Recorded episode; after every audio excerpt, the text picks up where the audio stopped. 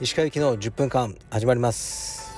このチャンネルでは日本最大級のブラジリアン柔術ネットワークアルペディエム代表の石川行きが日々考えていることをお話しいたします。皆さんいかがお過ごしでしょうか？えー、っと僕は今茨城県の大洗港にいます。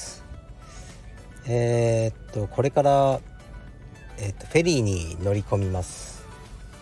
であのフェリー乗ったことない方多いかもしれないですね。旅行に行く際に自分の車でこうそのね土地を回るのが好きな人とか異常に荷物が多い人はフェリーを使うことがあるのかなと思いますね。僕は単純にあのフェリーが好きっていうのがまずあるんですね。飛行機が嫌いとか新幹線が嫌いとかはないんですけどこう駅とか空港まで行くことが煩わしい。自分の家から目的地まで自分の車で行きたい。というのが一番のモチベーションですかね。その分時間はかかるんですがあの時間にはね割と余裕があるのでお金的には飛行機よりは安いと思いますね。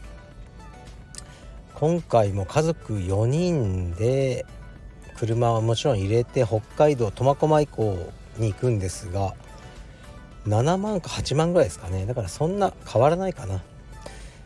であのフェリーはいろいろ乗ってきたんですが今回のこの、えーね、茨城県の大洗港から北海道の苫小牧に行くこの結構有名なサンフラワーというやつは初めて乗ります。フェリーファンとしてはこれはもう絶対に抑えては抑えておかなければならないフェリーだったので非常に嬉しいです。で僕は今車であの乗船待ちですね。で家族はもう中に乗ってるんですね。あの船の中で。で客室とかもこう見えますね。今目の前にすごく大きなフェリー止まってて。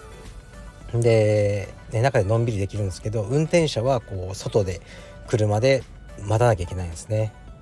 でこれがなかなかね毎回すごく待つんですけどなんか雰囲気好きなんですね。最初にバイクがバーッと入っていくんですけど、まあ、北海道をツーリングしようっていうこうバイカーの人たちがたくさんいますね。荷台にこうなんかねすごく大きなテントとか積んだバイクありますよね。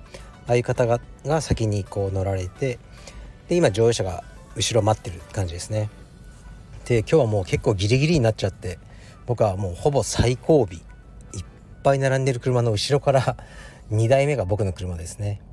から結構乗り込むのも遅くなりそうです。で、まあ、今回の北海道行きはえー、っと一つは、ね、カルペディエム十勝のオープンオープニングのまあお祝いに行きますね。で一応25日には僕が特別クラスというものもやります。楽しみにしてます。であとはもう普通に観光ですね。いろいろあの北海道冬の北海道は行ったことあるんですが夏に行くのは初めてなのでまあいろいろ観光してこようと思ってます。楽しみです。と話してたらもう結構車が前動き始めましたね。うん、もう車動かさないといけないっぽいので今日はこれぐらいにしようかな。はいじゃあ皆さんまたえー、っとねどっか暇があったらやります。失礼します。